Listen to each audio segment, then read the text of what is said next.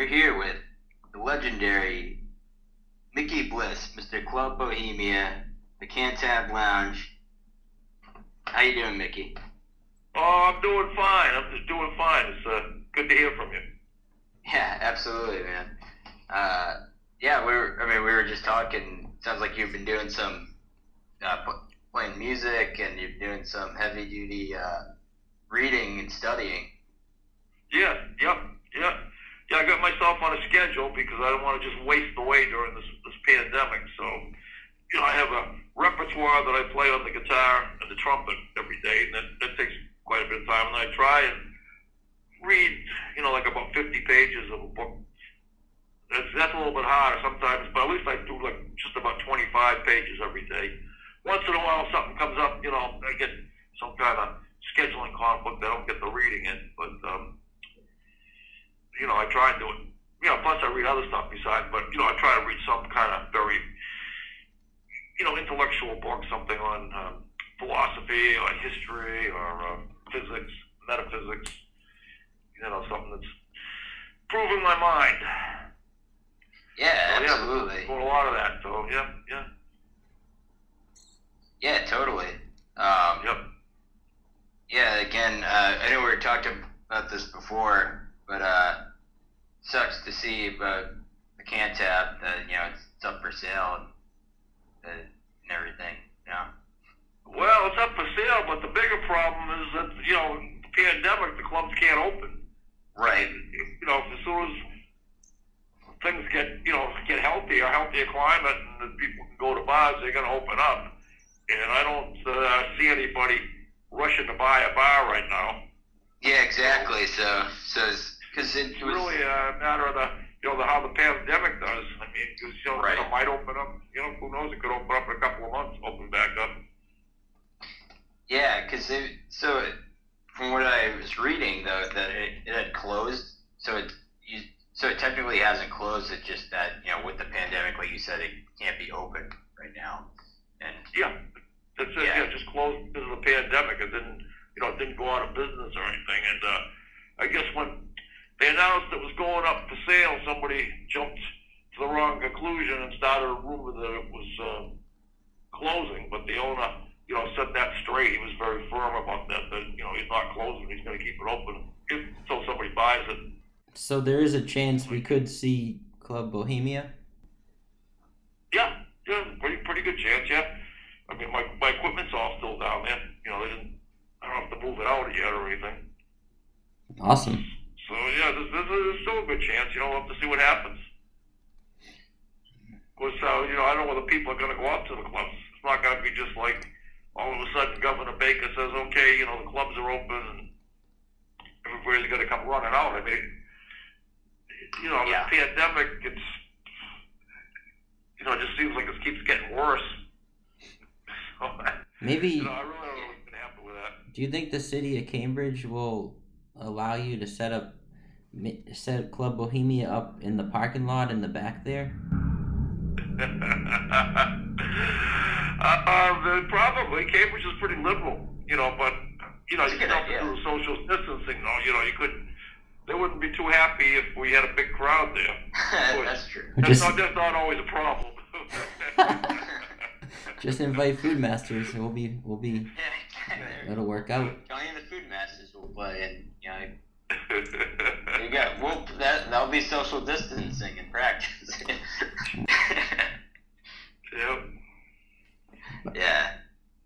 Well, So I know hope you guys. best. Yeah. Yeah. What's that, Mickey?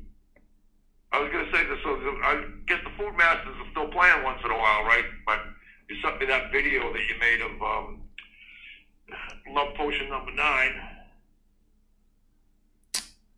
right? Oh, wow. Um, I can't remember the last time the whole group got together. Uh, fortunately, not during the pandemic. Yeah, might have might have been Video. 20, Yeah. 2019 maybe. Yeah, must have been an Yeah. old video. But we miss you. Yeah. Yeah. Ra- Yeah, I miss you guys too. Yeah, the whole crew. Uh, we definitely miss you from the whole Food Master crew. We were just talking to Brian, a drummer, Brian, and uh, Yeah. he said uh, we said, oh yeah, we're talking with Mickey Bliss, and he said, oh, nice. Give him my regards. What's Ben doing? He, he was a teacher, right? Or is a teacher? Yeah, yeah.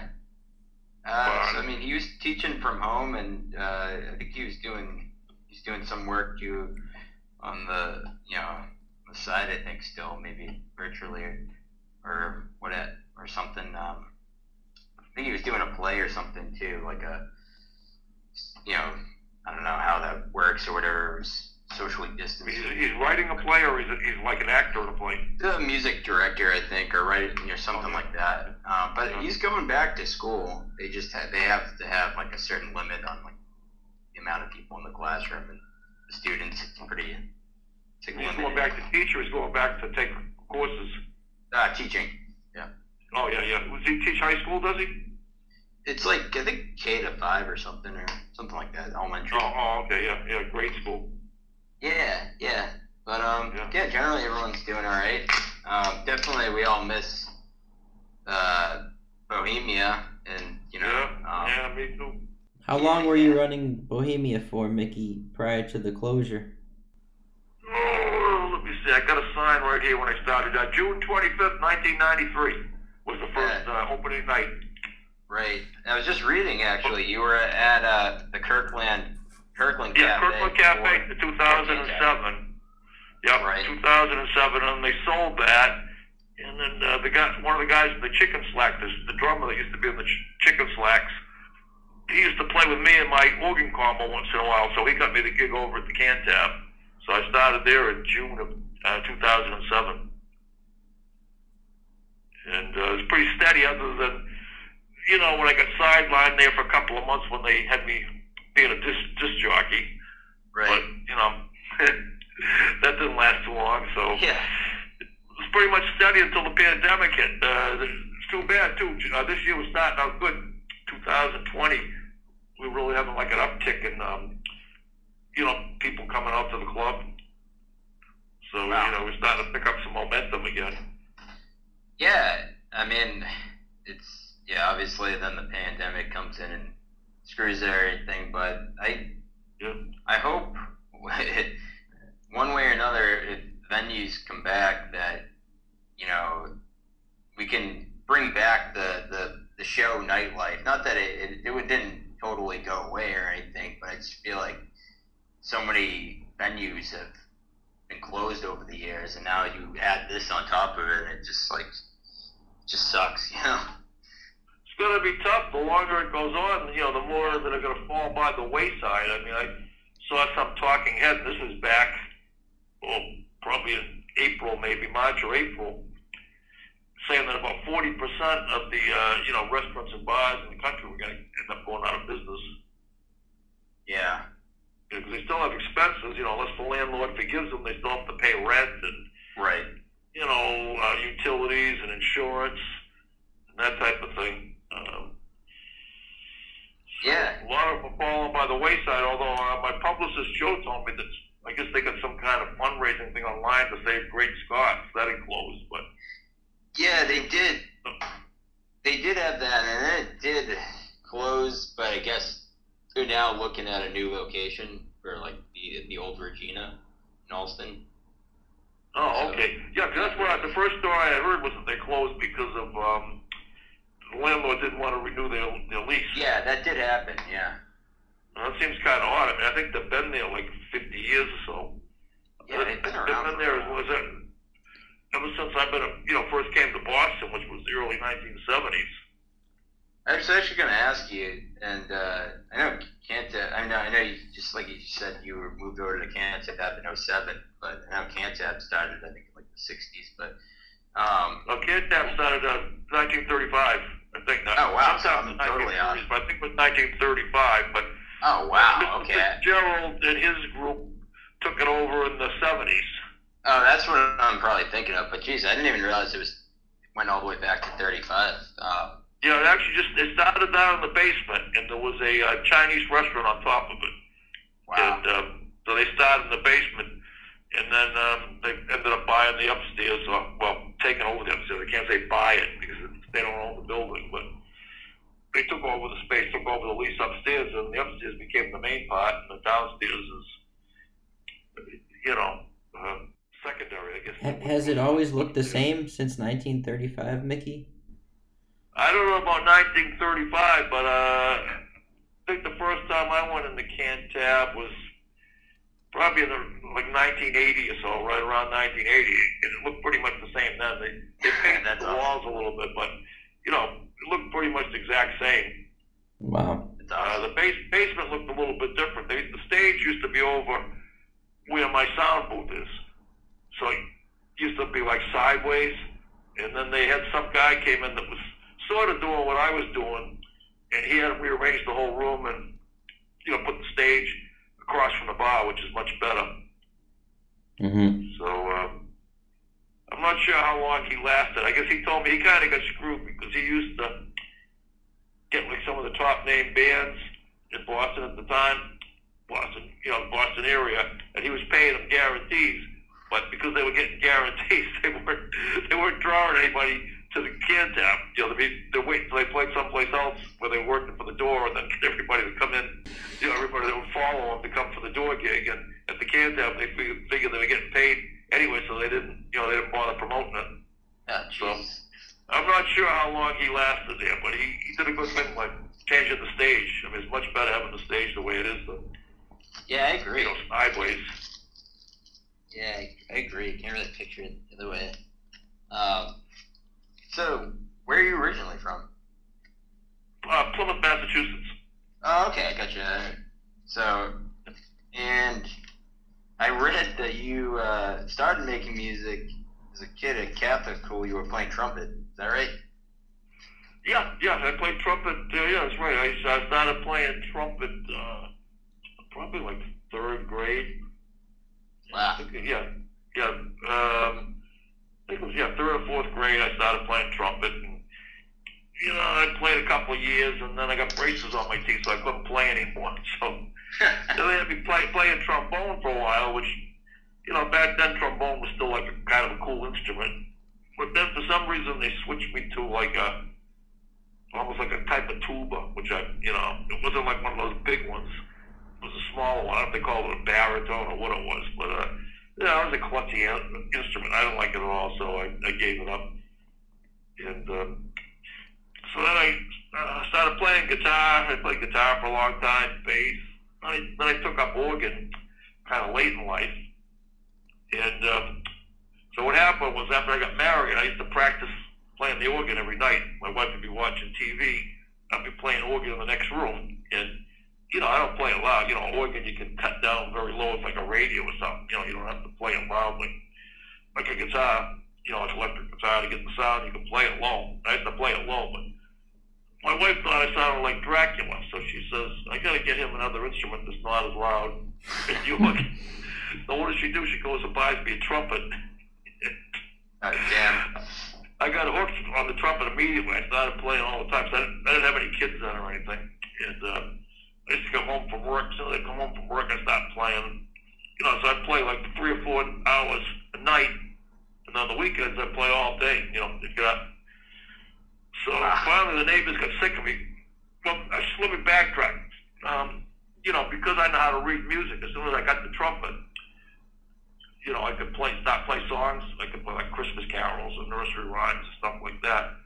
But I wanted to actually, I thought I was gonna be like the next Miles Davis or something. So I started like practicing scales. Like I was playing the scales in all 12 keys, and then doing lip slurs and embouchure exercises.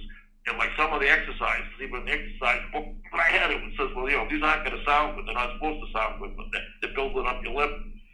So, anyways, uh, I was driving all my neighbors crazy, so they uh, eventually told me to get out on the beach and play, which was pretty good because I got out and got a lot of fresh air. I love playing down the beach. I had to get up first thing in the morning, you know, get out and play an hour or two before I could go to work.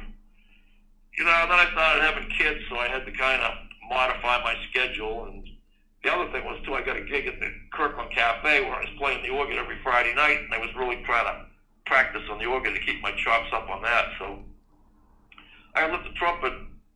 I hadn't played it for a while, and then, uh, you know, like I said, I started having children, and my son started playing the guitar when he was, I don't know, probably, um, I don't even know how young he was. He was pretty young though. He had a small guitar, so he was probably like, uh, I don't know, seven or eight when he started playing. And then I bought him a four-track recorder, and he wanted to start making recordings. He wanted me to play the trumpet on the recording, so I had to start learning the trumpet again. So I started practicing and, you know, learning some of the songs he wanted. But by the time I got my chops back, he had already discovered the internet. he didn't need me anymore. you know, he's got all kinds of synthesizers and stuff, and he can, um, you know, get all the sounds he wants, so he doesn't need me on the trumpet. But, you know, I still kept playing, and now since this pandemic has been playing, I'm playing a lot. So uh, the funny part is I still get out on the beach, but the thing of it is, because of this COVID-19 now, my beach used to be empty. You know, there'd be nobody there, Uh, even down yeah. the 4th of July. I'm at the end of a peninsula. But then the, the state built like, see, there used to be a prison down the end where I lived. There was a prison down on Deer Island. So nobody ever came down there was the prison. And then they tore down the prison and put up mass water resources. So mass water resources comes to the people in the town of Winthrop, which is where I live. And, you know, they say, well, we know this is going to be a little problem for you with, with traffic and, you know, more than you're used to. And so we're going to do something to mitigate the adverse effects. We're going to build a nice park for all the residents in Winthrop. So everybody says, oh, that's great. So when they build the park, and then what do they do? They start advertising it, so you get people coming from all over the area to come here because it's a beautiful park. But you know that wasn't so bad until COVID nineteen. But then once COVID nineteen hit, particularly when they had the, the lockdown, you know it was like downtown Boston here. There was so many people walking here to go to Deer Island and everything. So now there's a lot of people down the beach. So I, I still go there to practice because I, I don't want to bother my next door neighbors. But you know now I'm not playing scales either. I'm playing songs and stuff that people like. So actually, people seem to like it. I mean, people tell me they like it. Sometimes people are insistent on giving me money. Every once in a while, somebody comes up, makes me take a twenty dollar bill or something. I mean, I'm not Oh wow. I'm not trying Yeah, to bust, yeah, but uh, Beach you know, people, All right. people that go up and they insist. They say, "Oh no, you know, oh no, we love that. You know, you sounded so good. You made our night. We haven't heard live music in so long." And they they insist on me taking the money. So, Oh, that's great. anyways, Well, well, that's my uh, story of trumpet playing. well, you should you should start uh, advertising these these uh, daily trumpet sessions as shows. well, somebody Yeah. actually built me a stage in there. There was like a piece of, I don't recall it, a driftwood or something. We get a lot of driftwood there. So it was like big, big wooden box, you know, probably about like half the size of the stage at the, uh, at the Cantab. And then uh, somebody decorated it all, put stairs up and everything. But, you know, I'm really trying more just to practice. I go up there to practice. I'm not, you know, I'm not really trying to put on a show, but I suppose I could. I don't know yeah. anyways, I just like playing. I just like getting out there and playing, and um, you know, I don't do anything fancy. I just, one of the reasons probably people like me better now because I, I finally realized I'm not really ever going to be able to improvise on, you know, really blow jazz, but you know, I can play some, I can play melodies. I can put like a lot of get a lot of sound out of the trumpet. I get like a really you know big sound out of it. So, so what, what I do is I just play simple melodies. I got a you know whole repertoire of songs. I do like Harlem Nocturne and Night Train. I just learned the Pink Panther theme. Uh, you know, I'm doing Sunny Gets Blue, um, Misty. You know, I got a, I don't know, I got probably like an hour and a half, maybe two hours of, of songs that I play. So, Damn. it's awesome, Mickey. Uh, Yeah. I just wanted to go a little bit back, rewind back to so you were playing um, when you first started playing the trumpet. Like what what era was this? Uh, it was probably the early '60s. It was before the Beatles. Oh, I was gonna say, yeah. Uh, What were you listening to as, as a kid back then? Was Well, I listened to AM radio. I mean, I remember the first record I had that I really liked was the um, theme from The Man with the Golden Arm. Uh, I love that record. Uh, you know, da-da-da-da, da-da-da-da. Anyways, it's, you know, it's one of those like uh, detective type music, you know, Yeah, film yeah. noir. And I love that one. So I, I remember I had that one. I had, had like a Harry Belafonte record, which it had the Saints Go Marching In on one side, but the B side had the song about Did You Hear About Jerry, which was a song about a mule. It was a pretty pretty funny song.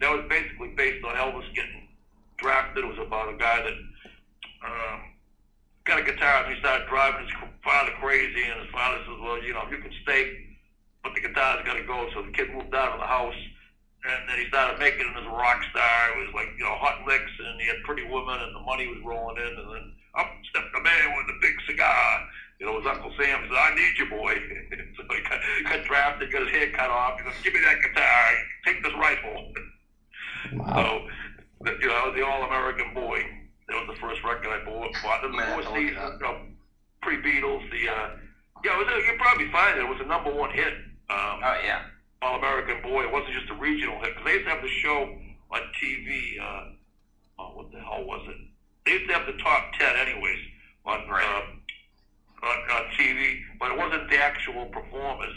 That have other people do it, but you know they had all the top ten hits. And I remember that one was one of the ones that came on.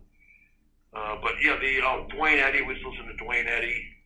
Um, and then uh, who was I going to say? There's somebody else I just thought of. Well, I, I think I said Chuck. Oh, Four Seasons. The Four Seasons was one of the first groups I really liked. Um, there was another record I bought was uh, uh, Big Girls Don't Cry. That was one of the Oh, yeah, of course. bought. Yeah. We used to sing all the Four Seasons songs on the on the on the bus on the way to school. That one, Walk Like a Man, Hey. Yeah, you're talking Food Master material now. Yeah, then Yeah, uh, yeah. Lion Sleeps. Lion Sleeps Tonight was a was a big song that I liked. Yeah. That came out with in fifth grade. The Lion Sleeps Tonight, The Wanderer by Dion. Oh, Uh, yeah. I went to a, I went to a Catholic school. I got banned at the Catholic school, and they, they had a dance. They weren't allowed to play The Wanderer at the Wow. At the dance because uh, Yeah. you know I want to get just the Catholic principles. We weren't even allowed to go steady. They just have rules against going steady.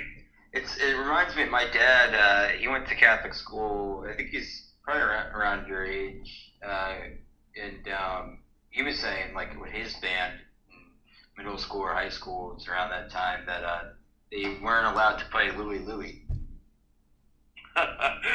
yeah, probably. They did. I don't think when I was in that in Catholic school they were hip to, to Louie Louie, so that got by. We used to play that. But uh, Oh, nice. Oh yeah, he said they still played it, but they weren't supposed to. yeah. In fact, that was the first place I ever heard it was in Catholic school. A friend of mine played it, and he was saying, "Oh, yeah, these got, these got dirty words here." Yeah, yeah, exactly. Yeah. you know, you couldn't hear what they were. Everybody thought, thought they knew what they were, but they, they weren't really doing Right. But I mean, they even got the Kingsmen even got invested by the uh, investigated by the FBI. That's the right. FBI thought that Yeah. they dirty songs. I think they Yeah, cut the is- whole thing like they cut it in a half hour, I think, and they made like Yeah. fifty bucks for for, for Yeah. uh, cutting the record. I think there was they even cut it as a demo. I don't think it was supposed to be cut as a regular, you know, a regular Right. song. But then it just took off. Yeah, they were big. Yeah. Yeah. we loved the Kingsmen too. They were, you know, the Kingsmen were a big fan. But I didn't really discover them until right around the time of the Beatles. Right. You know, I didn't know. Um, yeah, I was gonna say. I think I I don't know if uh, Glenn. Uh, I'm not sure if this is what you were gonna say as well, but uh, were you now seeing like more? Uh, you know, you mentioned the, with, with the Beatles. Were you seeing more bands crop up in like Plymouth and just like kids starting garage bands? Oh yeah, oh yeah, yeah. The bands are all over the place. I mean, you know, Plymouth wasn't a big town, but uh, you know, it was about three or four bands played right away. And, you, you know, back in those days, they used to have kids used to like live music. They used to have like dances at the high school. Right. It- you know, every Friday night, then everybody would go and you know, this, you know, those, those bands would play at the high school, and they'd get get some bigger bands from out of town would come in. So yeah, yeah, there was a big, big uptick in bands. There's, you know, no doubt about that. You know, before Yeah, like- that, all the bands just had like horns and stuff. Big thing Right. before the Beatles was drums. There used to be this one kid in our town, Danny McAferry, that could really play the drums, and you know, everybody used to wait for his drum solo. Anytime there was any kind of, you know, public event in the town of Plymouth, that somehow they'd get him in the band or something, and he'd play like a big 20-minute drum solo, and oh, you know, all the kids loved the drums. You know, the guitar wasn't that big of a deal back then. In fact, I can still remember the first time I heard an electric guitar. Uh, we were all riding our bikes. The word went around, oh, you know, somebody's got an electric guitar. All the kids were like thrilled. They all were riding their bikes, and none of us had ever heard like a real live electric guitar before. And we all went over there. I don't remember what they were playing. Just somebody had an electric guitar out on their porch or something, and they they were playing it. Kids got all excited just because it was an electric guitar. Um, That's that's wild. Yeah. yeah. Uh, Glenn, I just, I kind of uh, just surmised that you may have had the same question I had about garage bands popping up. Uh, was that what you were going to ask earlier? Well, that is inter- that is interesting. Um, did you move to move away from Plymouth in your twenties, Mickey? No, actually, actually earlier than that. I, you know, as soon as I got out of high school, I went away to college. I went to UMass Amherst, which I went there for two years, but I didn't really like that, like it too much because it was, I don't know, it's kind of like a big kid school. So then I moved. Uh, then I went to Berklee. I, I, I moved to Boston and went to Berklee College of Music, and did three semesters there. And then while I was there, I started running a music store called Jack's Drum Shop, which actually still exists today. It's down in um, Hyannis. I think it is. I was there like a year or two ago. I guess 2019 it was still there. So I started running that, and I, you know, I figured, well, I don't need to go to music school anymore. I can, you know, because I wanted to practice, and I wasn't getting much time to practice. I'll just quit going to school, and I'll have more time to practice. But you know, once I quit going to school, I didn't practice all that much. You know, I mean, I played bands and practiced with the bands and stuff, but I didn't do like the type of studying like they do at Berklee. You know, where you, you know, you practice a couple hours a night, like um, the Will, you know, with the William Leavitt book, which is which are good books. Any guitar players out there, if you want to learn how to play, you know, jazz, or you know, read music and stuff. You know, the William Leavitt books are really good. So yeah. So anyway, so yeah, I lived in Boston for seven years after that, and then I ended up moving to New York City for a while, Manhattan. I lived in California for a while. I lived in Hawaii, and then I moved back home and went back to college with my parents, and actually ended up getting a couple of degrees. And as that, Oh, that time I got done with that, I was in my 30s, and I moved back into Boston. I lived in the Fenways uh, back in the mid 80s for a while before I moved up to Winthrop. I moved to. Winthrop in 1988, and I've been living here ever since. So it's the longest place I ever lived in my life. I mean, you know, in one house, anyways.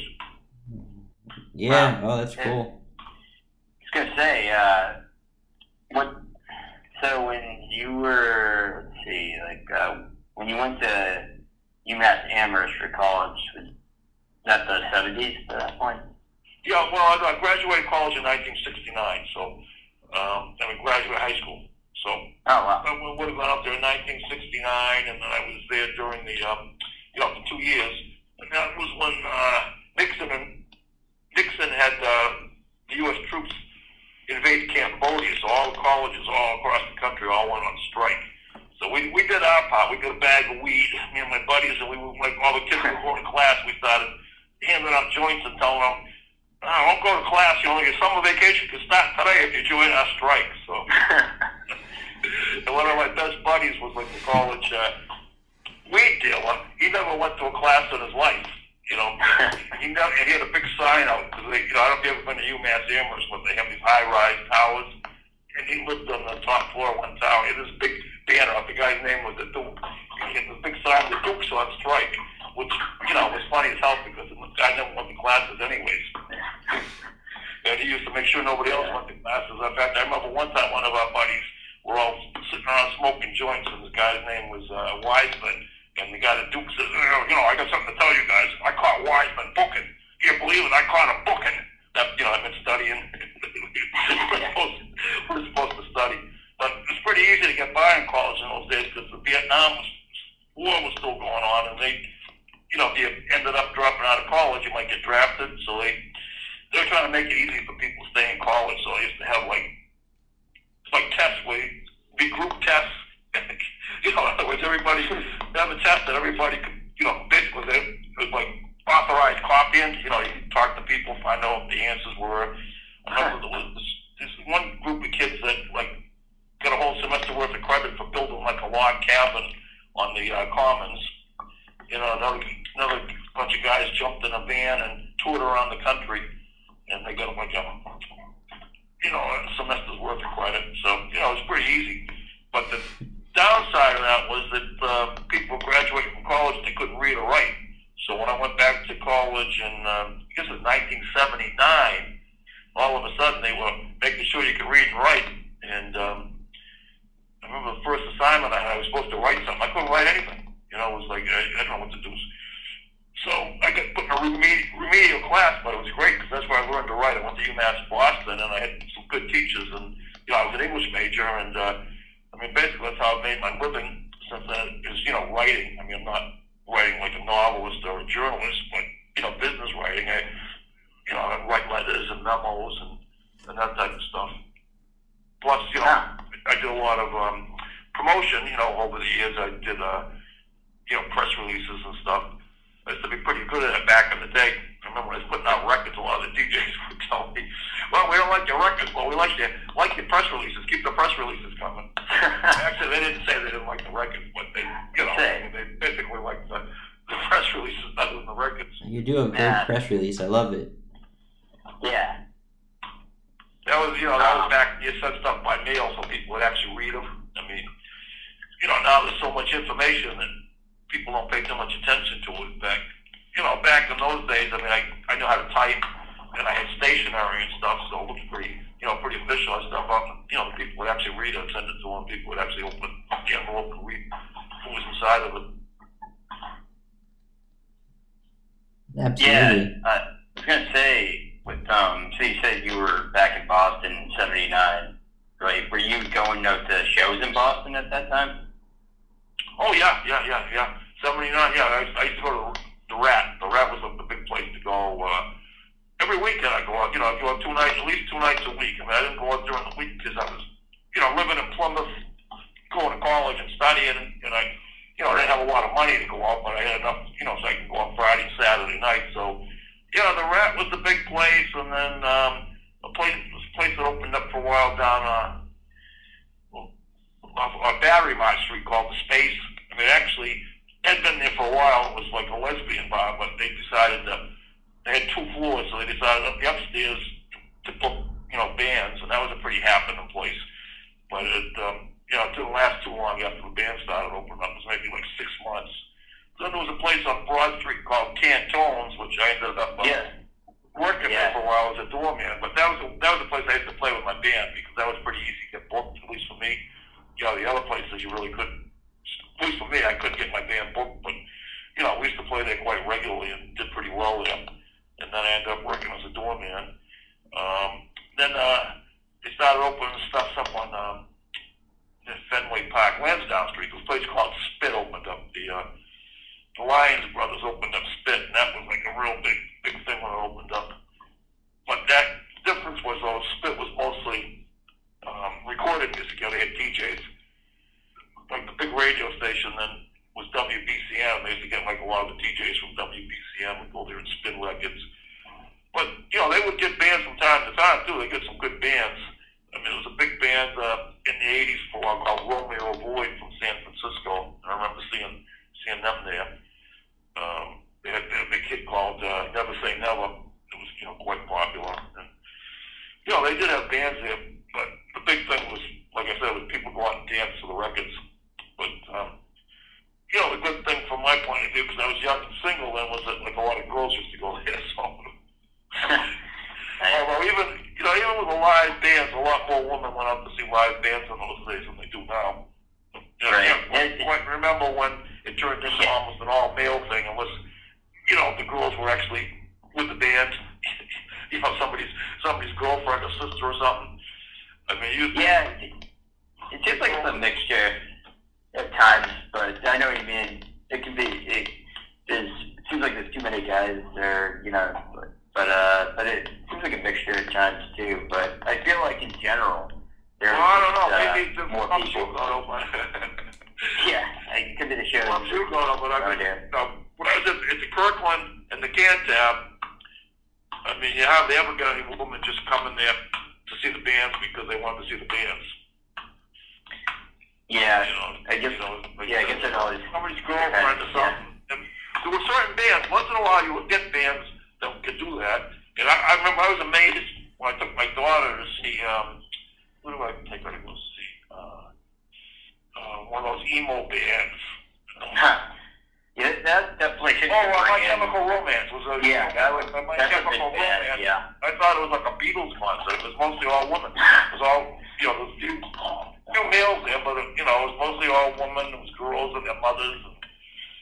And, you know, it's kind, Yeah. of, kind of amazing.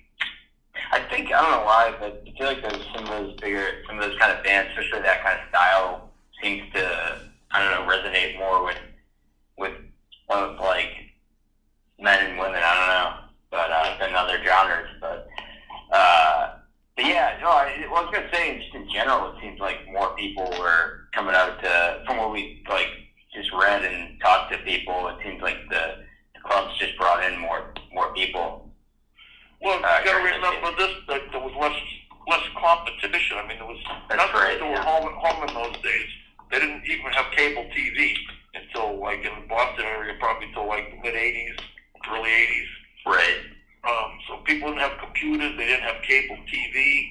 Um, you know, people went out seven nights a week. I mean, it's like in Boston, there was probably like 40 or 50 movie theaters. You know, alone, and I mean, the clubs all had it, live entertainment seven nights a week, and uh, yeah, you know, people just went out. To, then the, the you know the first nail in the coffin was cable TV came in. You know, that's Yeah. killing movie theaters, and you know, people that and oh, and video machines. Don't forget they didn't have video machines either. That was another Right. thing. You kept people at home. You could go out, to, you know, get out of your local video store and get any kind of movie you wanted and go home and watch it. So it was a lot cheaper for people just stay home and watch videos and go to the package store and buy a six pack of beer or you know whatever and stay home and drink and watch TV rather than going up to the bars. Yeah, it's a good point. I think also too with the bands, um, well, nowadays with the internet, it's like you just have there's just so many more bands, but that doesn't necessarily mean more people are coming out to see a particular band. Right? Well, the other thing Yeah. about the internet too is that back, you know, back in my day, if you, you know, were looking for romance, you, you went out to a club to try and find Yeah. somebody else, hopefully that was, you know, was looking for romance that you could hook up with. But yet, you know, Yeah. you had to go out and meet in a um, live setting. But now people do that online. You know, That's they don't true, too. out, they, you know, they go out and you know, do that online and. Even the scene, if you want, I don't even know if there is a scene anymore, but you know, there was a scene in Boston back in the late seventies and early eighties, you know, was a pretty thriving scene. And you know, if you wanted to be part of the scene, you had to be out in the clubs. But now, you know, as far as I can tell, people do this stuff in chat rooms or whatever. The scene's, you know, on the internet. It's not not in the clubs. I mean, people come out because they want to see a specific band, but I mean, I don't know. Maybe the Middle East they do. In most clubs, people don't just go there to hang out because they they want to go to a club. No, yeah, that's it. you asked me about the rat and stuff. I never even used to know who was playing. It was just like I'd get in my car Friday night, and drive up to Boston, and you know, go to the rat and find out who was playing. It wasn't that you know I went there to see a specific band. I mean, sometimes I would if it was somebody I really liked, like you know, if I knew the real kids were playing. You know, I might make a point to play, uh, to go there with a, a or something like that. But you know, usually I didn't know who was playing. Just just went there because it was the place to go and hang out. I mean, that wasn't just being unique to me. That was everywhere. I remember when I was in in New York, uh, we found some club that was way out way out in the sticks, and we liked it. You know, the same band was playing every night too. It wasn't like with different bands. And we used to just go, you know, drive like you know an hour out of Manhattan to go to this place out in the sticks because it was a cool club and we liked the bands. what was the name of the club? Oh, well, I don't know. I don't even remember. I don't remember the name of the town. I don't know. I don't know how we Yeah. found it. We just used to drive up there, and that, that's the way people would be. They'd find a, a club that they liked, and the, the clubs generally, at least for weeks at a time, bands, you know, that have one band at least played like the whole week. And a lot of times they keep them over, keep them over for another week or two. Um, you know, that's the way it was. People like a band to tell their friends, oh, there's a great band at such and such a place. You should Yeah. come down there, and people just keep going to the same place night after night. But you know, you don't get that anymore. right. What were you gonna say, Glenn? Did you say Miami? Oh, They're- from Miami, yeah. I, in fact, when Yeah. I played the Rumble, his wife was uh, in my band. I got to, you know, I started playing with his wife, um, Dolores Paradise. So, you know, I knew I didn't know Lou real well, but you know, I knew him. I hung out with him a couple times, went drinking with him a couple times and stuff. Um, but yeah, I, he was one of the bands I had to go see back in the '80s when you know whenever he was playing. I, if I was available, I'd go see him. Yeah, I, I like Lou's band. Yeah. Did you ever go down to Providence to the living room or any of those places? No, I never made it down to Providence. Um, You you were just loving you were loving Boston too much. I guess so. I never really thought about going to Providence. I mean, it didn't seem to be any any point to it. I mean, it's yeah, I never really thought about it. To tell you the truth, Hey, that's fair. it was like you know, Rock One, Boston, and you know, a lot of good bands and stuff. It was not much need to, to go someplace else. Yeah. Yeah. Um. So it was '82 when you put out the video lizards cocktail for two. When were you playing that material live? Um, no, I don't think I, I did. I'm trying to remember, but I know when I put that that record out, like the um, the band that I was playing with at that time, I ended up getting a big feud with them because I kept wanting to practice. We had a gig. I booked a gig for the record release party at, at Cantones, and I kept trying to get them to practice, and they kept blowing me off. I ended, up firing them. But no, I don't think I ever played that stuff live too much. I mean, I think I think I might have played it in the Rumble. I think we learned it down there. But um, no, I didn't get too much to play. I mean, after I put that record out, I, I, I don't think I ever really got like another band together for a while until um, the end of the '80s. Did you start your record label just to put out that record? No, I had another record before that, Venus Dressed in Plastic Garbage, which I put out before then. Uh, but yeah, I mean, I started the record label to put out my records. Um, Hitman you know, Records. Say what? Hitman. Yeah, Hit, Hitman Records. Yeah, Hitman Records. Yeah, I um, you know, I mean, I wanted to put a record out. You know, so I came up with the idea of the label because I was putting the record out. It wasn't so much that I was starting a record label to put records out. I just, you know, I wanted to put a record out. It was something. You know, once I found out you could do it by yourself, I always wanted to put a record out. And, um, I mean, back. I mean, wasn't that common? You know, up until the uh, probably the '80s for bands to put records out you know, maybe in the, in the late seventies when punk started, but I mean, that, thought that they were a big star. You didn't really even think about whether they were selling it or whether it was getting played on the radio. It was just, wow, you know, they got so so and so got a record out. Can you believe it? Mm-hmm. Because even like when bands used to play like an original song, I remember how I, like back in '79 when I went to see this band, and everybody was telling me, "Oh man, this band's so great, Dave, we got an original song." I mean, it was just, you know, it wasn't that common for bands to have original songs and you know put out records and things. Did- But uh, Right. you know, the good part about it was when I was putting, started putting my records out in the early '80s, there weren't that many other people that were doing it. I mean, it wasn't uncommon, but it was uncommon enough that you know if you put out a record that was halfway decent, you could get a lot of airplay. I mean, you know, I got airplay all over the world with my records. Did you consider yourself a punk? And then I put the third when I put the third record out. By the time I put a record out, I think it was '85 or '86. I couldn't get airplay at all because it was just by that time, you know, everybody had found out how to do records, and you know, people were putting out tons of records, and you know, you people probably wouldn't even weren't even opening the envelopes to see what was inside of them. They were getting swamped with records. That was before CDs. You know, by the time CDs came out, I mean, everybody had CDs. It's kind of Right. tough. Yeah. Yeah. At the clubs, Yeah. you know, people would couldn't even sell them. And some bands would try and sell them, but they couldn't sell them, so they'd give them away. But then at the end of the night, after everybody leaves, you'd be sweeping up all the CDs off the floor that Yeah. people would leave behind that they didn't, you know, they take, but they didn't even want. Yeah. Mm-hmm. So, anyhow, So you you got a lot of airplay though on the the first two records. uh, well, considering that, you know, I was just like a guy, a little guy putting stuff out on my own, I got like a lot of airplay. Yeah. Was it a little bit of a hobby, or were you? Was this your primary pursuit in life?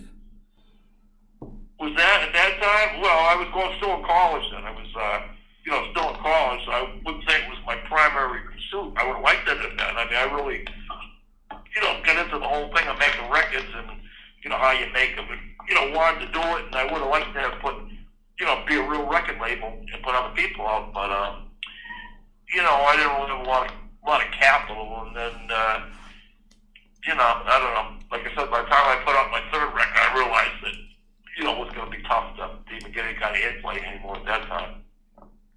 Yeah, you But were. yeah, I would have liked to do it. I would have, you know, I would have loved to be able to make my living playing music, but uh, you know, it was tough. Although, you know, I did make my living in the entertainment industry for about seven years.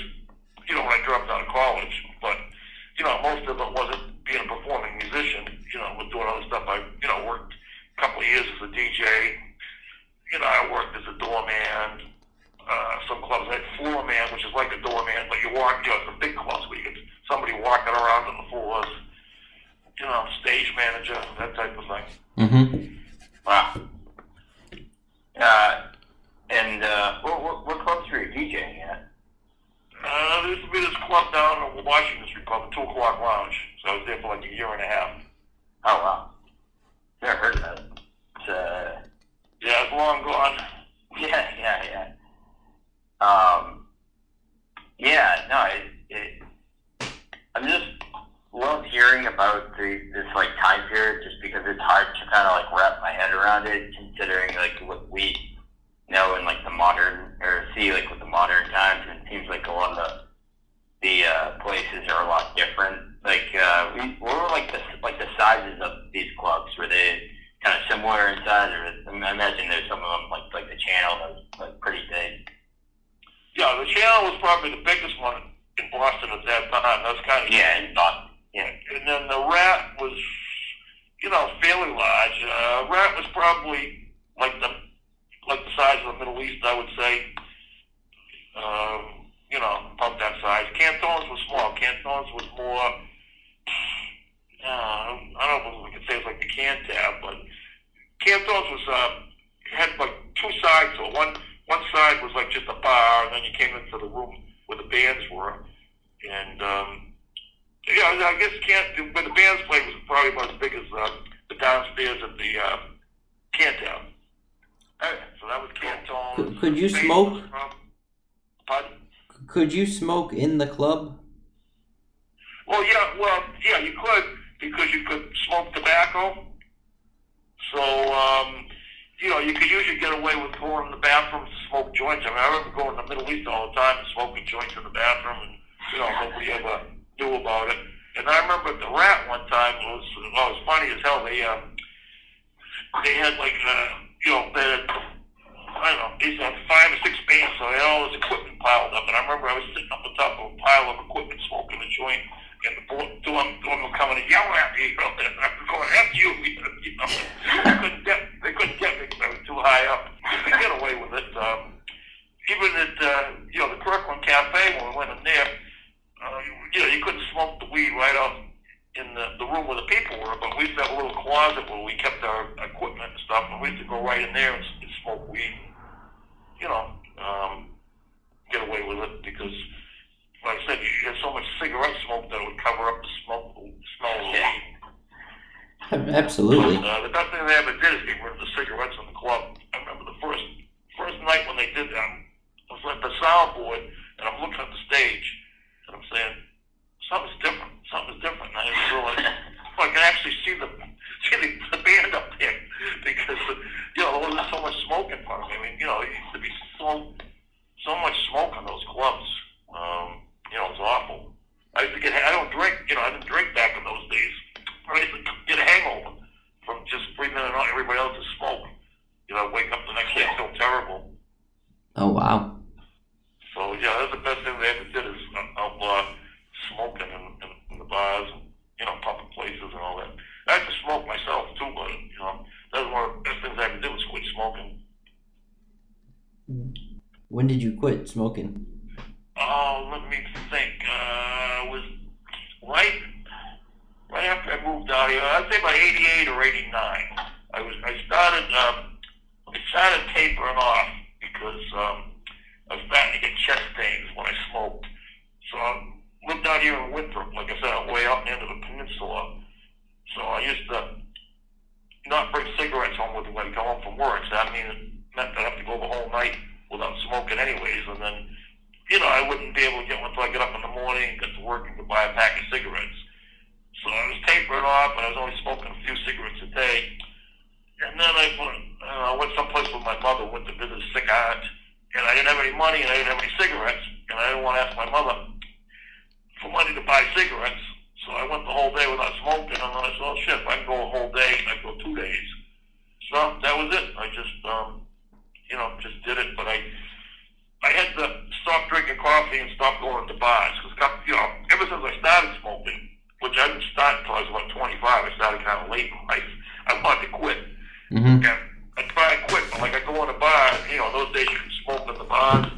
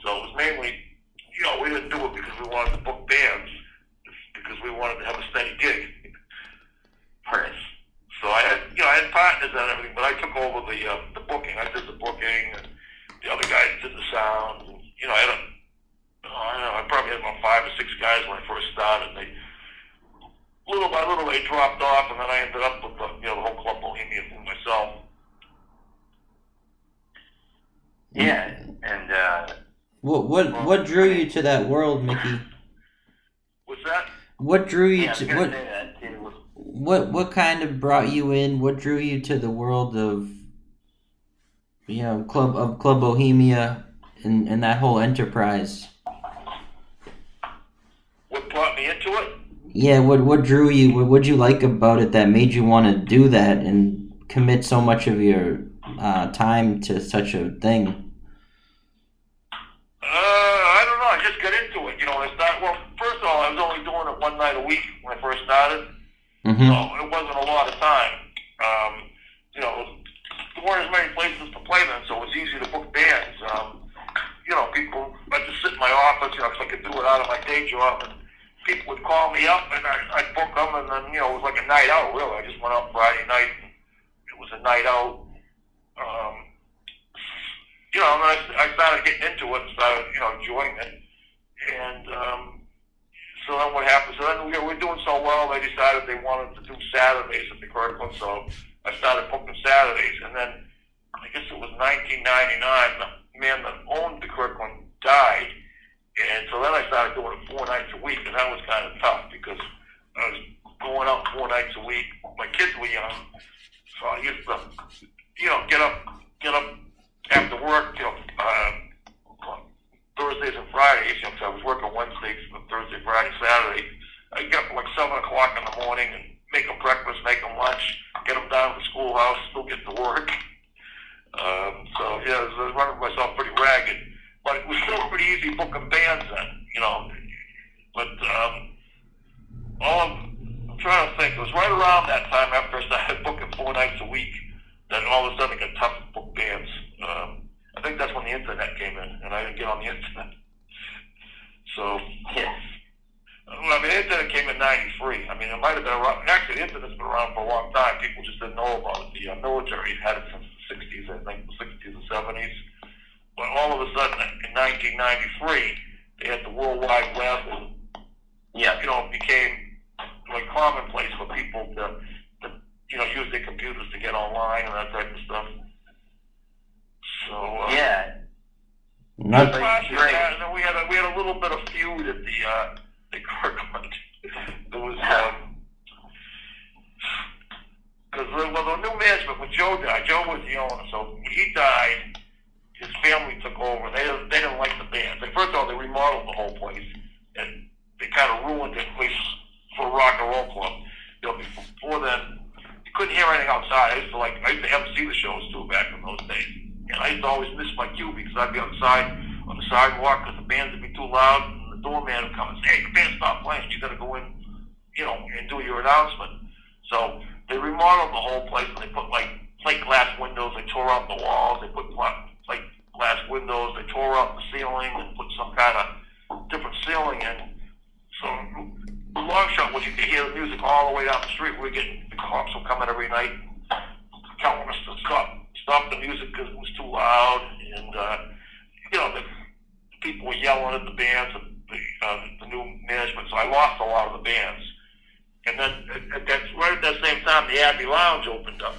So a lot of the bands I've been booking uh, started working at the um, Abbey Lounge. Like you probably heard of Jenny D, right? Yeah. Yeah. So Jenny D used to be. She used to play in a band. Uh, I forget the name of the band she played in, but I gave her a start at the at the Kirkland. So she, you know, we had The, people the like that. Lincoln? Or it that band? Which one? The, the Jenny G? Oh yeah, Jenny Dee. The Deelinquents. Yeah, yeah, yeah. Yeah, she was. Uh, I think at her ex-husband. She was in a band with her ex-husband, like a hard rock band. They used to play all the time. Uh, Muck and the Mires used to play there. Yeah. You know, but we lost them all to the to the Abbey because these these people that ran the the Kirkland just didn't like the bands, and they were giving them a hard time. The bartenders were giving them a hard time. So, you know, it got pretty tough booking the bands. So yeah, then it became a struggle. But then, you know, I don't know. I, I liked it, so I kept doing it. Yeah. Uh, oh, and oh, the other thing too, at the Kirkland, I was performing. I was still performing every Friday night. That's the reason I was doing it because I wanted to keep my Friday night gig. Uh, what what were you doing on Friday nights, Mickey? I was playing the Hammond organ. I had a Hammond organ which I could leave at the club, which was good. And um, you know, uh, so I used to play every Friday. We're doing, you know, I don't know, kind of like jazz, R&B jazz. That, that was all instrumental, no, no vocals. And uh, you know, we used to play uh, when, when I first started over there. Because that was before they remodeled, so there was a lot more room for us to do this. We used to set up on the side on the stage, so we'd play in between the other bands. We'd do intermission sets, which was a lot of fun, particularly by the time we'd do the last set, because everybody would be, you know, would all be feeling good, everybody would be feeling good. And, um, you know, Joe Woman Club used to be in pretty tight with the, the city, so we used to play a lot after hours, even though we weren't supposed to. I mean, the people used to like the, the organ combo that I had, wouldn't let us stop playing, you know, we'd go on maybe for an hour after the last band played. So that was a lot of fun. But then, then when they remodeled, they had me go up on the, the main stage as the opening act. And, um, you know, that wasn't as much fun. but it was still a gig. You know, it was still a gig. And um, so that was the main reason like, like I stuck with it. And I don't know, I just like doing I got into the whole thing of booking the bands. And I don't know, I just get into it and I like doing it.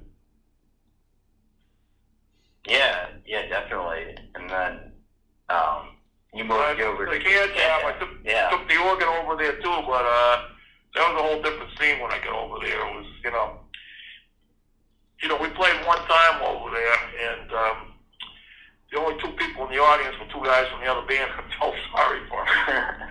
I, I had to play my pay my guys guarantees too. I had to pay them uh, twenty bucks a night for playing. You know, plus I give them Christmas bonuses and bereavement leave and all that type of stuff. And, you know, I wasn't making the money, and you know, I children support and all that. So, anyways, when I got over the Cantab, I knew the pressure was on me to to produce. So I figured, you know, I better cut out my band because we're not going to draw anybody. You know, been, don't forget, I've been playing. Shit, how long was it? I guess uh, 14 years. I've been playing every Friday night there. So, you know, it wasn't like people were going to come out and see me anymore. You know, when we're doing the intermission sets, we used to have a following. You know, people used to come to see us, and we'd get a lot of gigs other places. We were kind of like, uh, kind of like the in thing for a while. You know, people wanted to have something special or something different at their at their party or at their gig that have us come play the organ combo. Do you have recordings of, of uh, that band? Uh, yeah, we, we did put out a CD. Um, Okay. I don't know if it's up online anyplace or not, but we put out Yeah, a CD. I gotta hear it. Yeah. Yeah, definitely like to hear it. Um, I know I've heard the record from the '80s that you know the video was it. And, Yeah, the CD didn't do much. Yeah. I sold I sold a bunch of copies at the club, but as far as getting airplay, I mean, it was you know pretty tough to get airplay. Were you doing originals? Doing what? Ori- originals. Oh no, no, not with the uh, no with the uh, organ combo. I mean, I might have had a couple of original songs, but no, we basically just played you know jazz standards. Sure. Um, you know, we did uh, Caravan by Duke Ellington. In fact, That used to be like our last song. So the big joke was because we'd be playing, and everybody always just say, "Play Caravan, play Caravan." So we didn't know whether they really wanted to get Caravan or they just wanted to get us off the stage. Basically like uh, what was the other band, so we're waiting to go on, and then all of a sudden, yo, play Caravan, play Caravan. Mm. You know, we figured they were trying to trying to get us off the stage so they could get on. So we did that. We did some John Coltrane stuff. Uh, you know, I don't, can't remember all the songs we did, but I remember Caravan. That was a, a big hit. Caravan. We did Night Train. That was one we did. Night Train was, was one that people liked. Um, yeah, it was all instrumental, and most of the stuff was, you know, like I said, jazz standards. But um, you know, we did do a couple of originals. Oh, perfect. Nice. Um, yeah, and then so now with the when you started at the Cantab booking there, was it in, it was just the ba- uh, the basement where Club Bohemia has has, uh, has always been is, is in the the basement of the show. Yeah, yeah, that's the only place I was Yeah. ever at the Cantab was right down in the basement, yeah. I Yeah. started out doing Fridays and Saturdays. And they used to have comedy on Thursdays, and then when the comedy, uh, they went over, they started a new comedy club over on um, Prospect Street, so they moved over there. So that left an opening on Thursdays. I don't know if you guys know a booking agent named Martin Doyle. Uh, no. Nope. Kind of infamous uh, booking agent. So Martin was like doing some shows at the uh, Cantab with me. So he went to the management and he says, "Oh, you know, let, let me take over Thursday." So they didn't really trust him, so they put me in charge of him. But uh, make a long story short, he basically I got I got stuck with the Thursday nights, and he kind of took off. So I ended up doing the Thursdays too, Thursday, Fridays, and Saturdays. Wow. So, um, and, yeah. So now that I was, I'm sorry. I forget what I was gonna say. Go ahead. I was gonna say, so it was 2007. So I mean, up until uh, you know, obviously the pandemic, and then the little uh, time in between, a couple of years ago. Uh, you've been there at Cantab almost as long as you were at the Kirkland. Yeah, yeah, 13 years I think it is. From- Yeah. from. Yeah, yeah. Exactly. Yeah, so I was happy. I was afraid that I'd go over there and get fired right away. You know, I think, but uh, uh, you know, did pretty well. In fact, we did real well when I first started. I mean, we were, you know, averaging I don't know 50, 60 people a night. But the thing about it was, when I came over, there wasn't so much anything I was doing. Is that I probably had about 12, 12 to 15 bands that would play there on a regular basis that all had good draws. And then they started, you know, they started fading out. People were getting married, and the band would break up. Uh, you know, there, some different things would happen, and uh, you know, the bands that could draw started getting to be fewer from, and far between. At least the ones that I could get to play at the uh, at the Cantab. So that's why they, you know, they cut me out there for a while. There in 2019, I think was because we have a particularly dry, dry spell then. Um, Yeah, I think it was 18 actually, because Zerman Maybe, we did maybe some was shows 2018. 19. I lose track of the time. Yeah, you know, I think it was because remember like the Mr. Airplane Man show we did there a couple. Of, it was like February 19. It was like one. I mean, I don't think it was the first one back at the Bo- Bohemia, but I remember like it, it uh, being like, oh, you know, like it, it's back. You know, it's back. Like they're they're doing rock and roll shows again there. Well, I think Mr. Airplane Man might have been the first one. Cal Cali, I think, brought him in, in if I remember correctly, like in November. I mean, Oh, okay.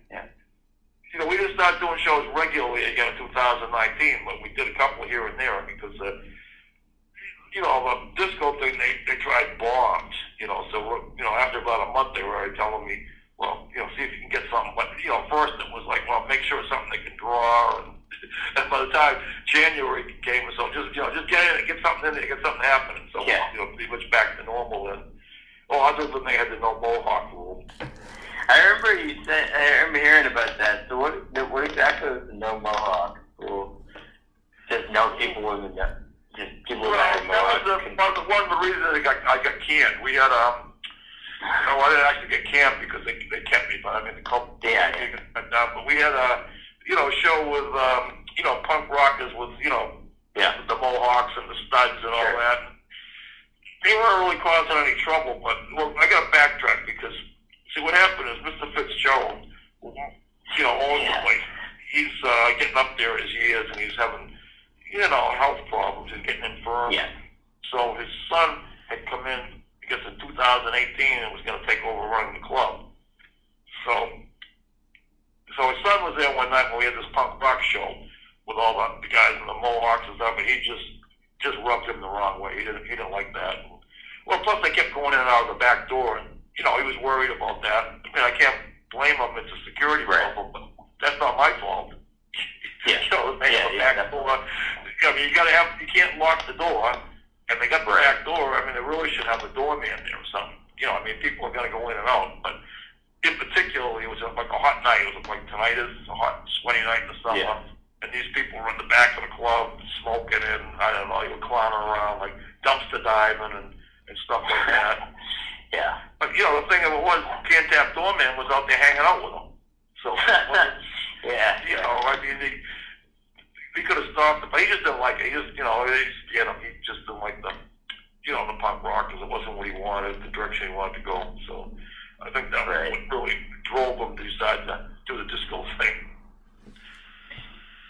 Yeah. So anyway, so then when they started me booking bands, when he was still kind of in charge, they said, well, you know, you can book stuff, but don't book anybody with mohawks. So then we finally got, got him to waive that rule. the mohawks came back. Oh, good. Uh, that's The awesome. thing was, it was good business because those punks drink a lot. yeah, yeah. Man, that's, that's that's the funny thing is that like the very least, uh, you know, that sometimes bands though get you know make people uh, they get so disgusted by the band, like it's the case with Johnny and the Food Masters, that they run to the bar and then it gets the bar more money and it makes everyone happier. I guess that's the name of the game, anyways. In the bar, yeah. drinks. Hey, Mickey, Yeah. I I just want to thank you for one of the things that I loved about playing Club Bohemia was for someone just starting to play out, it was really such a comforting place to play. Um, not only did you, you know, you took some financial gambles in, in allowing these bands that had no following or draw and might sound pretty amateur and weird, you know, that might tend to not really go well on the ears, but I felt like you you really not just for my band, but for for a lot of other bands, I think in the local scene, just uh, giving them a place to play. Well, yeah, you're welcome, and that's yeah, that's one of the things I like doing was you know having a place where people could, you know, easy place to get a booking. You know, where you could just come in and you could get a place and, and play, and you know, not not a lot of fuss. So yeah, no, absolutely. But we, you know, we got big names too. It wasn't all just beginners. Like we had, uh, I was over at the Kirkland. Jeff Buckley played there one time. We had, uh, you know, Willie Alexander used to play. I don't know if you guys know him, but he was a pretty, pretty big name on the local scene. Willie Loco. You know, all the Real Kids, Liars, bands like that. Yeah, you, you had this band on that we just interviewed. Uh, one of the, the the members from Memphis. They were called NOTS, and they played a, a show there about I don't know four or five years ago. That was Yeah, it was about uh, almost five years ago, it was October 2015. But they were, yeah, they were talking about how much they loved uh, Boston and they loved that that show. Um, amongst What's the name of the band? They're called NOTS, N O T S. Oh yeah, yeah, yeah, yeah, yeah, yeah, yeah. Yeah, Yeah, we had the, Death, the Death Valley Girls played there. I think you, you guys Yeah. probably at that show, right? The Death Valley Girls. I actually didn't make it to that one. but I remember that, so yeah. There was some, yeah, there's been a lot of good ones. Uh, a lot of big names for sure. Um, but yeah, just to Glenn's point, just to concur with that, I, I think though that um, it really is a special thing where you know there aren't. I, I find anyway there aren't as many clubs that can really say that they you know are willing to take chances with and have you know it's really a place for young bands to, to play, especially bands starting out. So I think you know it's cool that it that there's both of those worlds exist there. You can have like big bands play with the draw, which Bohemia's certainly done, but then there's also you could have the one. It's a great thing, Mickey, when you can have the band there's more people representing the venue than there are from the the bands or their fans. So, for instance, it could just be me, my dad, and uh, that's it. And then you behind the soundboard, and then the bartender, and then the doorman. So there's more people from the venue than the than the band and then but you know you're not immediately no one's immediately ending the show you're letting the person perform Yeah, that's what I always felt. If somebody dragged all their equipment down to the club, you should at least let them play. You know, sometimes I'd get in with the bartenders, like they wanted to throw somebody off stage because um, there was nobody there. But if they, you know, that was the deal. We told them they get 45 minutes, they get their 45 minutes. Yeah. Yeah. sometimes it's nice to it, it's nice to play to no one sometimes hey, that's like hey, that's like today, right? So you're predicting the future. yeah, I guess you're right about that. Yeah. um, Well, the two clubs allowed me to do that. You know. yeah. Uh, particularly when Joe was over at the Kirkland, I didn't never even really stop to think that he might want be worried about making money. you know, with the new management came over, that was a little bit different. Then, then things changed. They uh, used to put the pressure on me to try and get bands that would book, that I mean, that would draw. And uh, you know, the Cantab there was a little bit more pressure, but wasn't so much from the owner as from the bartenders. You know, I get got to deal with the bartenders all the time, and you know, if the bands they're not selling drinks, they're not happy. You know, I got got to hear about it. but you know, I mean, I can understand it too. They're not making much money other than what they make on tips, so you know, nobody's Right. buying drinks. They're not making any money, and um, you know, they're working people. Yeah, absolutely. Um, yeah, I mean that makes sense. Uh, I'd love to be back down there and buying drinks at the bar right right now. oh yeah it's really Um, i miss it so it, it really this conversation particularly it's really hitting it's hitting home Yeah. Yeah, definitely. Um, I just love the basement. You know, I, I love. Uh, I think there's way too many venues that are at ground level or something. I kind of just like uh, going down the steps, and going down to a to a basement. Yeah, me too. I liked it too. You know, the funny part when I first went to go in there, people would tell me, know, you know, you're never going to be able to do rock and roll down there. I said, why not? They said, well, it's in a basement.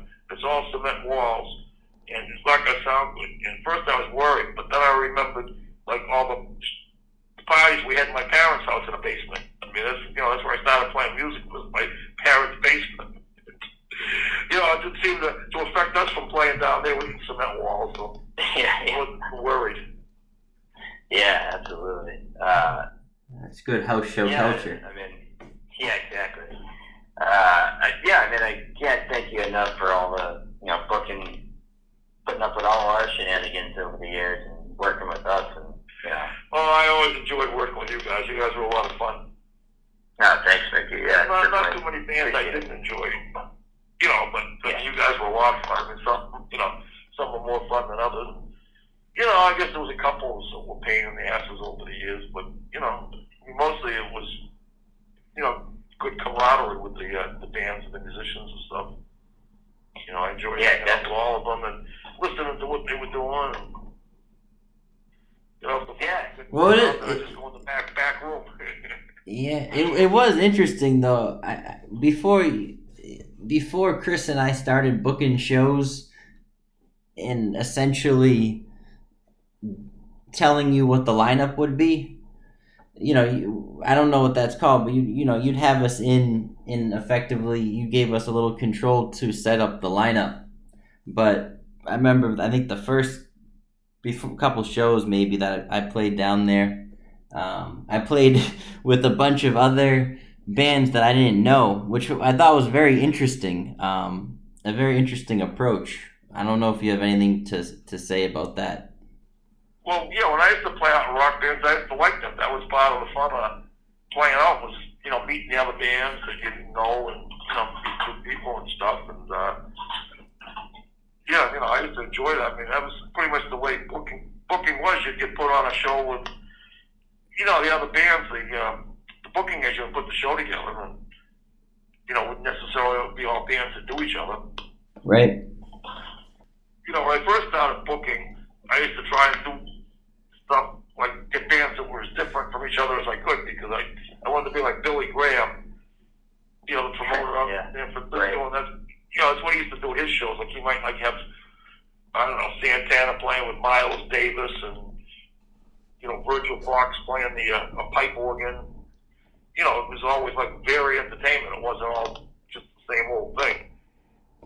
But that that you know I, I like that that variety.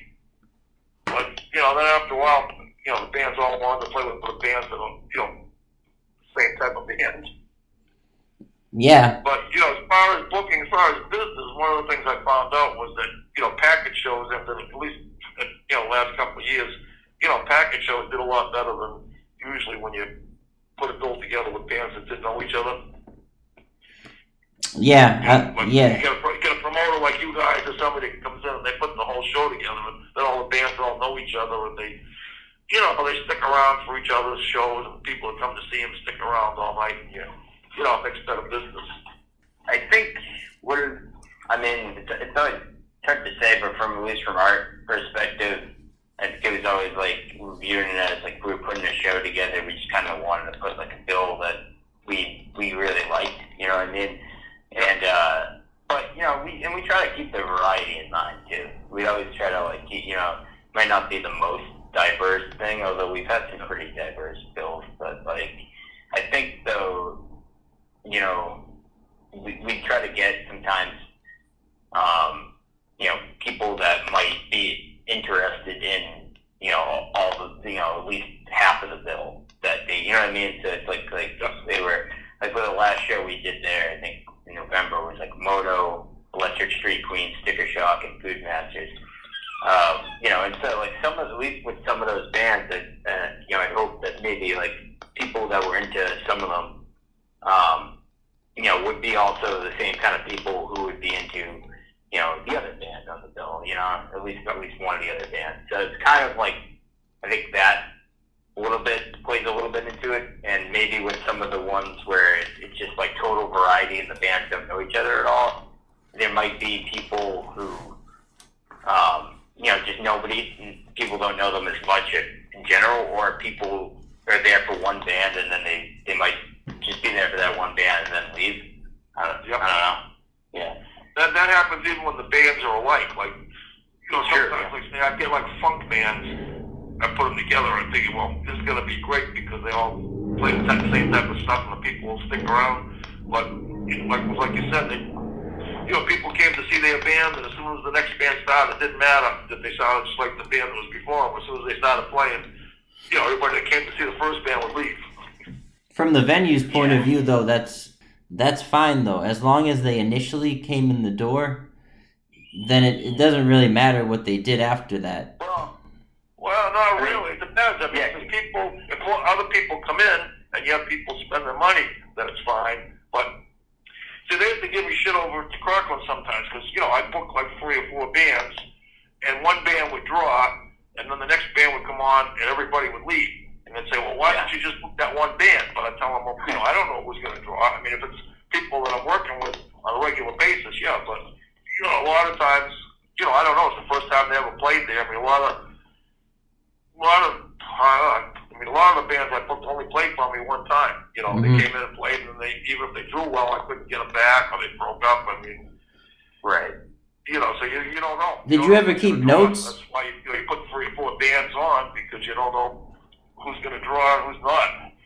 Yeah, yeah, I got that right back from the first show up to the last one I did. I got a um, notebook that I have. It's, it's in the uh, basement of the Cantab, but yeah, you could, you know, sit down how many people actually paid, not how many people came, but how many, you know, paid admissions we had, you know, how much money we took in, you know, that type of thing.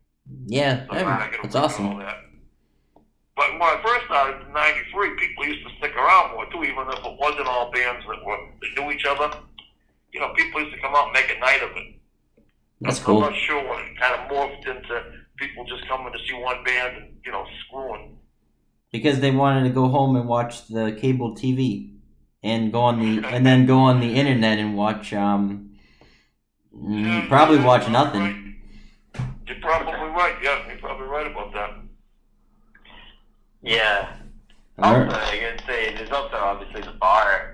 It's gonna be happy if people stick around. So even if the uh, ton of people come up for one band, then it's like, oh, if they leave, then it's like, well, it's less money at the bar. Yeah, gotta think of the bartenders. It's, uh, you know, it's definitely a factor. So one way or another. Shout out to all the bartenders right now that are not able to do what they love. I know, yeah. Um, so yeah, I wanted to touch upon. Uh, it was really great doing the Mickey Bliss, uh, Johnny Food Masters backed Mickey Bliss sets. Um, last Oh, that was one of the high points of my life. Uh, I really awesome. enjoyed playing playing those shows. That was that was a lot of fun. That was Yeah, that yeah, was so much fun. I'm really glad that it happened. Uh, that was look yeah, yeah, me too. just kind of looking back on those with really fond memories. We'll, uh, we'll have to do it again, Mickey. Yeah, so once the clubs open up, yeah, yeah, I'd be, be happy to do it. Just wanted to get enough notice so I can learn the songs again. Yeah, yeah. Absolutely. There's um I mean we love those records too, so we just you know it's almost just like a natural thing to be like, hey, you know, have a show. Yeah, I really enjoy Yeah, it. I wish yeah. just to sing, not have to play. Whenever I played before, I was always playing an instrument and singing at the same time. But you know, this time I didn't have to worry about that. You guys played the, you know, the backing, the backing, and I just had to stand there and sing. So I was really able to, to get into the singing. Plus, you know, I've been doing a lot of singing lately. I've been singing like, you know, standards and stuff like that. So I've actually been, you know, working on my voice. So I was, you know, really able to project and, you know, belt them out there. Oh, so you- you're, Yeah, you're ready. Enjoyed that. You know what we could do, Mickey? If would you would we be allowed to get away with uh, bringing a generator down to you on the beach and sort of doing some outdoor gigs? I think we could, yeah. Get the whole band down there. I think you could. I mean, you could play in my backyard. You would, you know, I mean, you could go out on the beach, but you could also play in my backyard. I got a, you know, you could just plug into the wall. Oh, we, I mean, I'm practically on the beach. You know, I'm on a peninsula. I got Boston Harbor on one side of me. I look out my front window, and it's like, you know, there's a street, and then there's a, you know, a house, and then there's the bay. And if I look out my my back window, it, unfortunately, somebody's building a Trump Tower right behind my house now, but you Wow. know, you can still on half of it. You can still see the whole beach and the ocean. So you know, I'm basically on the my house is on the beach anyways. so th- there wouldn't be any noise issues. Um, there's not much they can do about it if you do it during the day. You know, if you play late at night, somebody could say something. I mean, put it this way: I, I've had a couple. I had when I first moved there, we had some parties like Fourth of July parties, and we were able to get away with it. Oh, it's awesome. Probably if it came like if you wanted to do it this summer, you know, Labor Day weekend would probably be a good weekend because it's you know party weekend, and people aren't probably going to complain too much if you have a you know noisy band playing. Oh well, thank you. That that would really be that'd be quite amazing. Yeah, I mentioned it to, to um, Yeah, you mentioned it. he was he was worried about the COVID nineteen, um, you know, social Yeah. distancing and all that type of stuff. But yeah, you can go on the beach too. I don't think they shut you down on the beach. Um, Hey, and the possibilities are endless. Um, but just to the feeling to get out there and and jam again would would really be just I can't even imagine the feeling right now. Yeah. Yeah, it'd be good. Well, you guys are always welcome, you know, but, but there's not much time left in the summer. I mean, it's gonna. Yeah, we'll have a good we'll have a Labor Day bash. Yeah, you could, you could if you want. Yeah. Oh, thank you. Yeah. I mean, yeah. Let's do it. Yeah, Sure, just, I mean, just let me sure. know. Yeah, welcome. Can we actually got you know guitar amps here too? But you know we don't have like any drums or anything like that. But we have you know uh, We can bring we'll bring the uh, some speakers with the microphone. Yeah. Yeah, you could do that. I mean, that's what they do on the subways. They, you know, plug their microphones into guitar amps. I mean, for years we used to use guitar amps when I was first starting out as PA amps. You know, we used like a head, like a, you know, Kustom amp for a head. We liked Kustoms because Kustoms didn't feed back for some reason. Oh. Tube amps did. back in you know back in those days when I first started playing, they didn't really have crossovers. Like the best system you could get was a Shure Vocal Master, Mm-hmm. and um, you know the columns didn't have like horns or anything. It was just like a row of uh, you know cone speakers, no crossover for the high end or anything. But it doesn't make a big difference. There's no doubt about it. You have a crossover, I, I can always tell when my horns are blown. All of a sudden, something sounds weird in the PA system. You know, it sounds muddy, and you go put your ear down the horn, and all yeah, the horns horns are blown. You gotta gotta fix the horn. When, when do you? The question that we always ask everyone, and Yeah. you know, Chris, Whenever you're going. Chris, Chris knows where I'm going with this. Is yeah, when do you, when do you, Mickey, realistically think that uh, you know n- clubs and shows will essentially come back on the indoors? You know, func- functioning back similarly to how they were. When do you think that will be? Well, I have no idea, and a lot of it could depend on the November election because, you know, I guess I'm hoping if Joe Biden gets in, that then he's going to start doing something different on the COVID 19. Totally. I mean, the big problem is, you know, as you guys know, I mean, you probably been watching the news and everything. Like in other countries, like Italy and stuff, they had a real strict lockdown. And, Yeah. You know, they enforced the social distancing and the masks, and they were able to pretty much eradicate the pandemic in, in short order. Now, in our country, we, we didn't get onto it very quick enough, so it started to spread. But then, you know, we locked down what in, in uh, the beginning of April, I guess March and April, Yeah. And then we're only into it a month, and all of a sudden the president starts telling everybody that he wants the country to open back up. So you know, you have like, you know, everybody started opening up. Nobody's, you know, I don't know about where you guys live, but like I'm on the beach here. Nobody's wearing masks on the beach. You know, the, beach, the beach is all crowded. Nobody's wearing masks. Nobody's wearing masks walking up and down the street. I mean, you see them wearing masks in stores and stuff, but you know, nobody oh, out in public is wearing masks. And um, you know, the disease is just spreading because pe- people aren't taken seriously. Right. You know, and um, you know, it's hard. Like say in my house, like my son's 23 years old. He's always fighting with my wife because he wants to go out. All his friends are going out. They're going to bars and going to parties and stuff. And you know, how can you tell him you can't go out when you know you got the president on TV not wearing a mask and having big rallies and you know, it just seems like the normal thing to do. You know, that's that's the problem is people are not not taking it seriously, not doing what they're doing, and you know, we haven't even got to the fall. They've been talking about a spike in the fall ever since it started.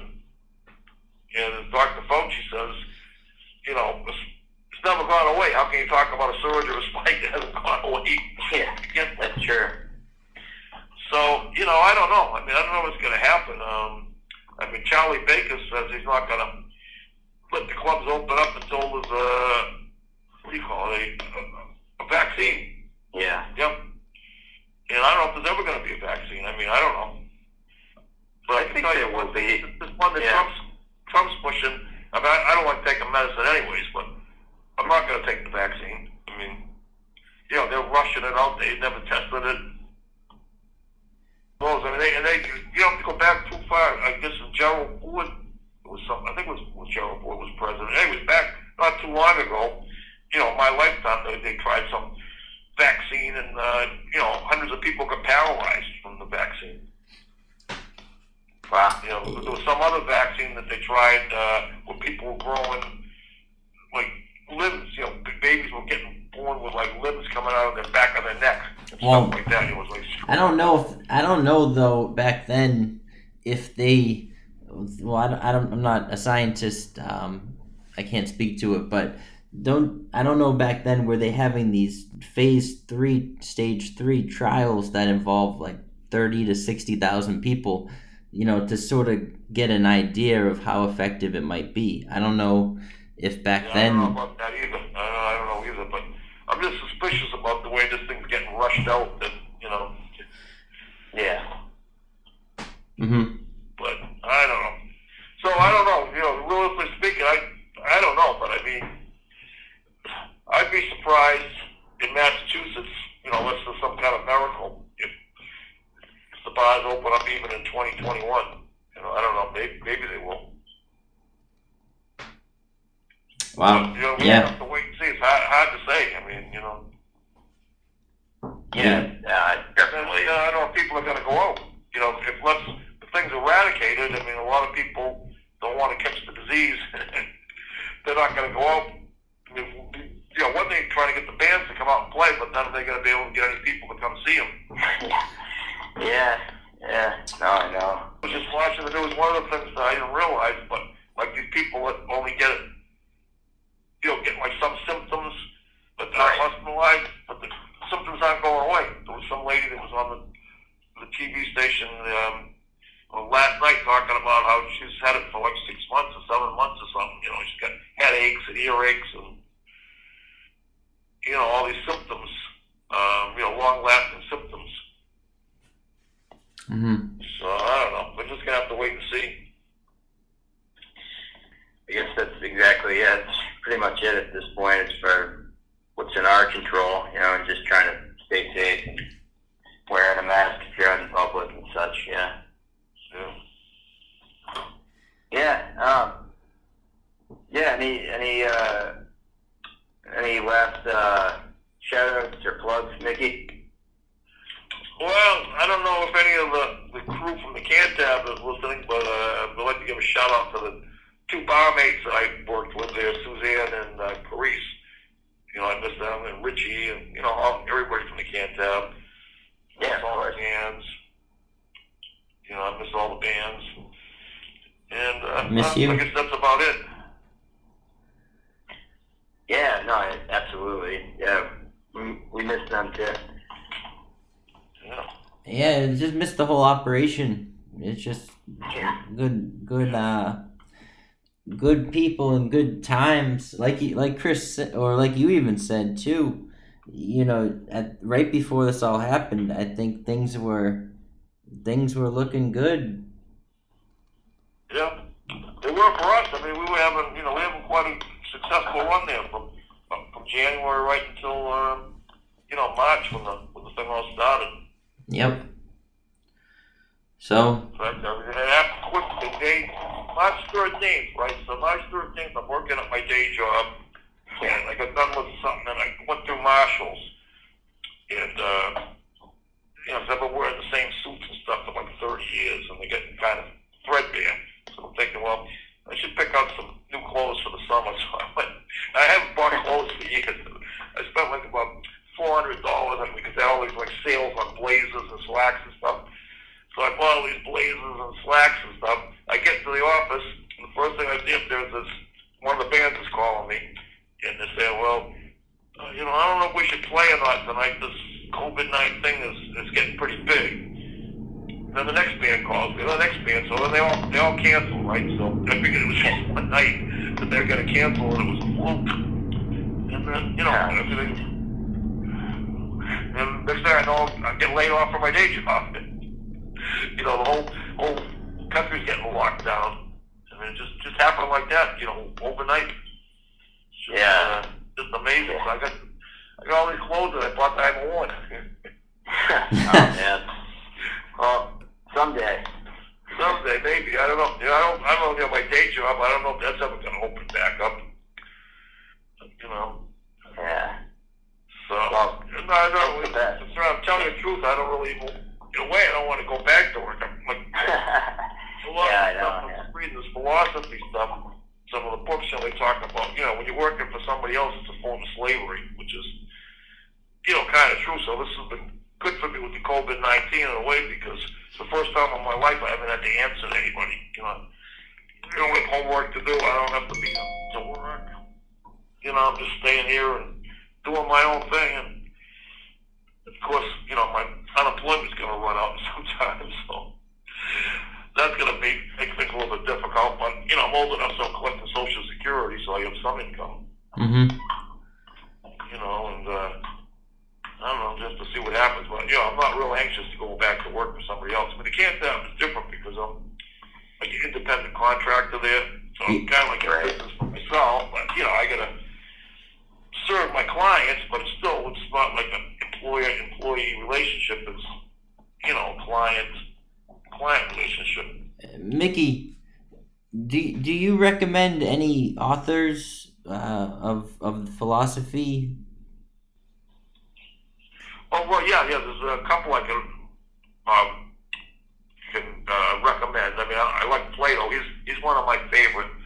And then there's this Roman author called Seneca, S-E-N-E-C-A. He also wrote some plays. The plays are real, like spooky type of plays, like people eat each other and stuff. But uh, great philosopher. He was a uh, Stoic philosopher. He was uh, around the time of Nero. So um, I like him. And then I, you know, I don't know if this is actually philosophy, but um, this is Alice Bailey. She wrote a series of books. She's a, a theosophist. Um, what's his name? Lou Reed. I got into her through Lou Reed. Lou Reed, uh, she had this book called Treatise on White Magic that Lou Reed used to, well, I guess, read a lot. So I, I started reading that. Um, so yeah, I mean, you know, uh, I just, but those are two I would recommend. You know, it's Plato and, and Seneca. Oh, thank you. Platonic dialogues but with, with Socrates and. Um, I don't know who all else. I mean, there's a lot of them, but those are the two I can think of offhand that I would really recommend. So, you, so you sort of do you prefer more of the ancient stuff to modern? Yeah, oh yeah, definitely. I definitely do. Yeah. Um, you know, oh, I, John Stuart, uh, John Stuart Mills, I like a lot. He's he's somewhat modern. He was, um, I think, in the 19th century, a laissez-faire um, philosophy. Yeah, I like John Stuart Mills. You know, Hobbes is, was okay. I like Hobbes, but like Hume and Locke and those guys are kind of hard to read. Um, oh, uh, Descartes, I, I like him. Descartes, I like the Cartesian philosophy. Uh, you know, a little bit more modern, but yeah, I prefer the ones, the, the ancient, the, the Greek ones, the Greek and the Roman ones. Read stuff from that period, anyways. All, you know, any kind of literature from that, the histories and the plays and that type of thing. What what what about it fascinates you? What about it fascinates me about that time period? Or yeah, or about the It's almost like the Flintstones because you're reading about it, I mean the the way the people are acting and thinking and everything seems like modern, but then you realize that they basically weren't that far of the Stone Age. I mean, they didn't have hardware machines. or anything like that, but they're just so highly sophisticated. They're probably, you know, a lot of ways they were probably more sophisticated than we are today, more civilized than we are today. Um, you know, with their the way they were thinking, you know, with the philosophy and you know the ethics and, and that type of thing. Um, so you know that that just you know just fascinates me that um, you know you're talking about people no electricity. Well, actually, I don't know. Shouldn't say they had no electricity because I think they actually had a form of electricity back in ancient Egypt. They used to use it to do uh, metal plating. They had like batteries. I mean, they obviously didn't have big generators or anything, but they, they had a form of electric batteries that they used to, um, you know, like silver plate or gold plate um, things. But anyways, I'm, I'm digressing. But basically, you know, they didn't have any type of machines that we have. You know, yeah. they had, I mean, they had ships, you know, um, but that's about it. You know, sailing ships and you know with oars and sails and things, battering rams. But they, you know, they didn't have combustible engines. They didn't have, you know, TVs. They didn't have radios. D- d- does any of philosophers speak about a love of oceans? Ocean, I mean, the, Yeah. the, like water. It's not that I can think of. No, I can't. I can't think any offhand. I love the ocean. I, I, I can tell you that. I mean, Yeah. that's why I live where I live. Yeah, no. I was Uh, I was out in Colorado with some, which I like Colorado, but I just, you know, was landlocked. I just couldn't stand being away from the ocean. Yeah. yeah, it is pretty.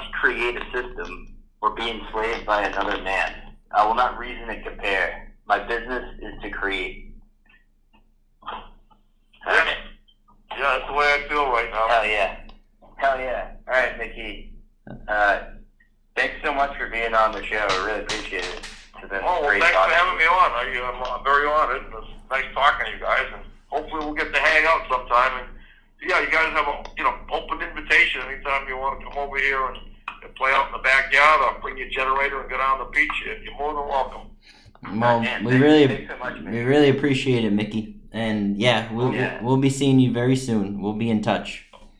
Okay, guys. I'll, I'll talk to you later. Then.